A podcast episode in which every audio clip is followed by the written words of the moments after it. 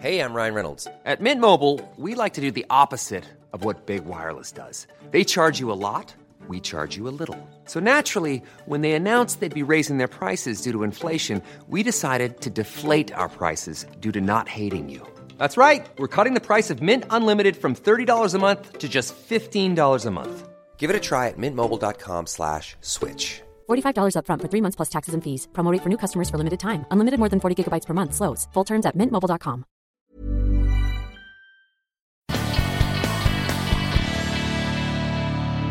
Hello there, and welcome to another Irish Examiner Sports podcast. I hope everyone is doing well out there in Radioland. Thank you again so much for clicking on to us and making this show part of your day. Now, this week we're back checking out on GAA clubs around the world, and we are heading to Rome and to the SS Lazio Calcio Gaelico GAA club. And the chairperson of the club there, Paolo Lalonga, uh, on the line, along with uh, Brino Cueve and Shanita Watson. Uh, Paolo, I don't think I'll be getting an A in my leaving cert Italian for that attempt, will I? uh, yes, it was um, pretty good, let's say. Actually, the name is Ialongo, but uh, no worries, it's, uh, it's fine. So tell me about uh, you as chairperson of a GAA club. How does a, a native Italian end up a chairperson of a GAA club in Rome? Uh, as a child, I, will, I always loved uh, Ireland, Irish culture. I traveled there um, many times when I was young, and so I it happened for me to know Gaelic football. Uh, so uh, when I get back uh, when I get back in Rome, I've been aware of the of the club by actually by social media, by Facebook, and uh, I, th- I, said, okay, it, uh, I cannot miss this chance. So I contacted the club from uh, from the from the social media and I asked to join and so I started uh, being uh, being a member, being uh, being a player. And after, I mean, two years ago, one year ago, uh, former chairman uh, has relocated to Milan, and so I succeeded to him as a chairman of the club. So that's the story. Very good. Shanita Watson is on the line as well. Uh, Shanita, how do you uh, get involved in this club? Um, so I'm a fairly new member. I've been playing for three years, um, with Lazio being my first club. Um, basically, I just got hoaxed into to, to trialing out, like having a go, um, and kind of fell in love with it with um, some colleagues that also play. Um, so I work at an international school, and a few um, of the pre-members there they played and invited me to have a go and here I am, three years on. and would it. you have known? Would you have known anything about Gaelic football before all of this? I'm going to be honest. No. Honesty is um, the best I'd, I'd heard of it. I'd never watched a game, um, and then yeah, realized what it was like, and I love the how you know the fast pace, a little bit of physical contact. It's just brilliant. Yeah. Very good. Brino Cueve is uh, also joining us uh, from Rome on the podcast. Uh, I hope I've got the pronunciation of your name anyway, at least uh, correct. Uh, what brought you to Rome? Um, so my mother is Italian. I was actually born in Italy and I always dreamed of living here.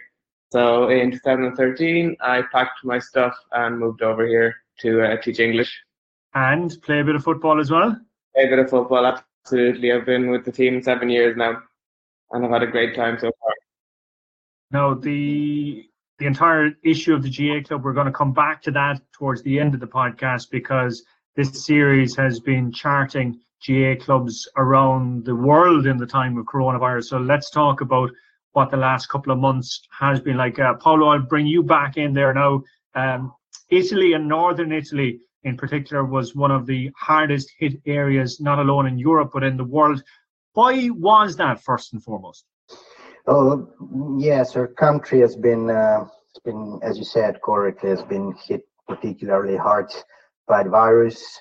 Um, I have to say that in Rome area we have not. Uh, uh, I mean, it was not so hard as it has been in the north. Uh, nevertheless, of course, with the, um, the, lockdown as uh, as hit us all, um, and um, so as Chanita was saying before, we were we were approaching to start uh, to start our season uh, just uh, just after the lockdown has been established. So uh, it was uh, it was not easy to manage because uh, we had to stop our activities suddenly, stop our trainings. of course, Chanita and Brian has done a terrific job organizing each day 7 p.m. training session on a virtual training session. So we, we have been meeting on uh, uh, on a platform on a web platform for for having training session at home. but of course, it's not the same as to be in the pitch. Uh, so it, it, has been hard and uh, so far the, the lockdown has been uh, now released in, in, in, in, phase two which means by the way that especially for contact sport and for sport playing on pitch this is not uh, this has not been released properly released again so we cannot back training again. And the situation is uh, is extremely confusing. That's the point. We, we don't know what to expect. We are trying to collect information but it's not that easy. Um, okay. point. Uh, Shanita, I'm going to bring you back in there now as well. Uh, we'll get onto the actual core issue of training teams and everything in a moment, but just maybe paint a picture of what the lockdown is like in Rome this week and what stage you are in terms of whether it be restaurants, pubs, hairdressers seems to be the big topic here uh, back in Ireland. Uh, how far can you go safely? Yeah, um, so we, we've been on phase two for two weeks now, um, and basically um, that's just slowly bringing in um, businesses such as restaurants. Um, firstly, it was only for takeaway, um, and Italians are not used to takeaway because they're very much a, a, a very social, um, family orientated culture. So um, that's been quite interesting to see. It's a, a, bit of a new wave for the Italian culture. And now restaurants and bars have started to open, but they've put in quite a lot of measures. Um, they do ask your names when, when you go into restaurants. Um, if you choose to sit in the restaurants, um, they make sure that all tables and chairs, everything like that, is um, within one to two meters apart. Um, and actually, that's quite hard on businesses because um, they're having to take less less customers. Um, in terms of fitness and exercise going out, you're allowed to now exercise um, further than 200 meters. So it was between 200 and 500 meters from your home before, um, and now you're allowed to go further, but um, still keeping social distances and still doing it on your own. Um, so of course, no team sports or anything like that. Um, and yeah, slowly people are kind of getting used to it. Um, most people wear masks. You're not allowed in any supermarkets without a mask or gloves on. I, I suppose one of the big issues here in Ireland is the talk of pubs reopening. So, what is a pub looking like now in Italy? So interestingly, I did go to um, an area called Monti, um, which is very it's quite famous for people socializing. Um, you know, uh, nightlife, drinking. Great place to go if anyone ever wants to visit Rome. Um, but so a lot of drinking and anything like that is still happening outdoors. Um, people don't tend to sit inside, so that's not been too bad. But still, um, a lot. There's been a lot of pressure on police to kind of um, keep check on this situation as well. Okay, Brian, will bring you back in there. Obviously, the inability to train together has brought so many challenges for GAA clubs here in Ireland and around the world. Uh, Paula mentioned there that you guys have been working on online platform. So just maybe tell us a bit about the work that you've been doing and maybe the plans that you have as lockdown eases. Um, yeah, so during the first few months of lockdown, we had daily training sessions, which is more than we usually do, but we wanted to keep um, the team connected and to make sure everybody was all right. So it was a social thing as well as the uh, as exercise, and we were we would meet up on Zoom and just basically do fitness exercises together. We'd do all sorts of work, core work, um, fitness, as much as we could do inside our own apartments because you weren't allowed outside. Um, we're planning on hopefully doing uh, training sessions together soon, but socially distancing at the same time. So we'll see how that goes. Okay, and how challenging, Brian, is that going to be to organise uh, a training session in a city like Rome with all these new protocols in place? Um, it's going to be fairly challenging. We're in touch with the club where we um, use the pitch at the moment to try to figure out how it could be done because there are quite a few things we have to make sure. There's some protocols we have to make sure that are fulfilled. So we'll see. Okay, Paolo, we'll bring you back in there. I'm sure when you took the job as chairperson, you were never expecting to find yourself in this kind of a scenario.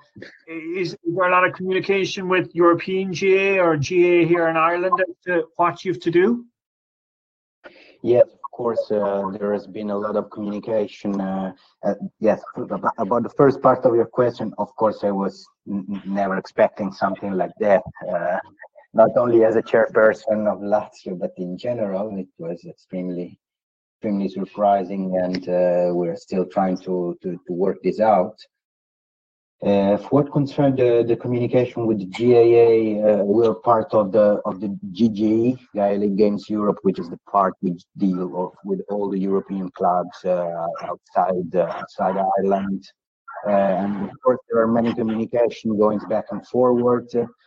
But they can um, they can support us. I mean, GAA can support us, and does definitely and support us. But of course, uh, there are they can be guidelines, but not rules, because rules are established by you know local governments and even regional governments.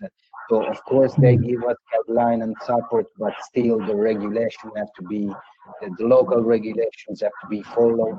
Okay, Breen, I'm going to bring you back in there. Just very quickly, tell us uh, about the club in terms of numbers, membership, and where people are from.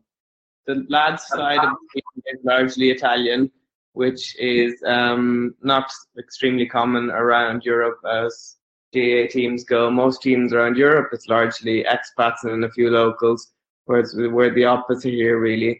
There's two half Irish, half Italians, me and another lad and the rest are um, Italian guys who have picked it up in their 20s and their 30s.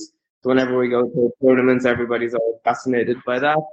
Um, whereas the golf team is a more international crowd, literally from everywhere around the world. We've got a girl from Costa Rica, we've got people from America, um, everywhere, from Poland. Are people. Okay, Sinead, I'm going to wrap up with you. You were mentioning a little earlier to me that a whole host of events naturally uh, postponed when the uh, coronavirus spread across uh, Europe. You had plans for tournaments in Bratislava, Zurich, and, and Berlin. So, what what is the objective now as lockdown eases? Is there something that you can look forward to? Um, we do have uh, an association with a team in Milan as well. So hopefully, you know, as travel restrictions maybe eases um, heading towards the future, perhaps um, I think maybe a small get together, uh, you know, um, whether in Milan or down here may be possible. That would be our first step, probably, and then we'll just have to wait and see what um, what the GAA community in Europe are able to provide safely. Um, yeah. We it's just it's tough because we, we just don't know. Things are slowly changing all the time. So it's hard to expect anything in the future yet. We're going to have to leave it at that. Paolo, Green, Shanita, thank you so much for joining us uh, from Rome. We'll hopefully be reporting not on the uh, impasse of the moment, but on your uh, football exploits in the non too distant future. And uh, stay safe out there. Thank you thank for you. having us. Thank you, Colin, for having us. It was a pleasure. Thank you very much. Thanks again for joining us on the Irish Examiner Sports Podcast. And don't forget, you can read the full Irish Examiner and every supplement just as they are printed, anytime, anywhere, on your phone, your PC, or your tablet using our e-paper. Just visit irishexaminer.com forward slash e-paper for all the details. Mom deserves the best, and there's no better place to shop for Mother's Day than Whole Foods Market. They're your destination for unbeatable savings, from premium gifts to show-stopping flowers and irresistible desserts. Start by saving 33% with Prime on all body care and candles. Then get a 15-stem bunch of tulips for just $9.99 each with Prime. Round out Mom's menu with festive rosé, irresistible berry chantilly cake, and more special treats. Come celebrate Mother's Day at Whole Foods Market.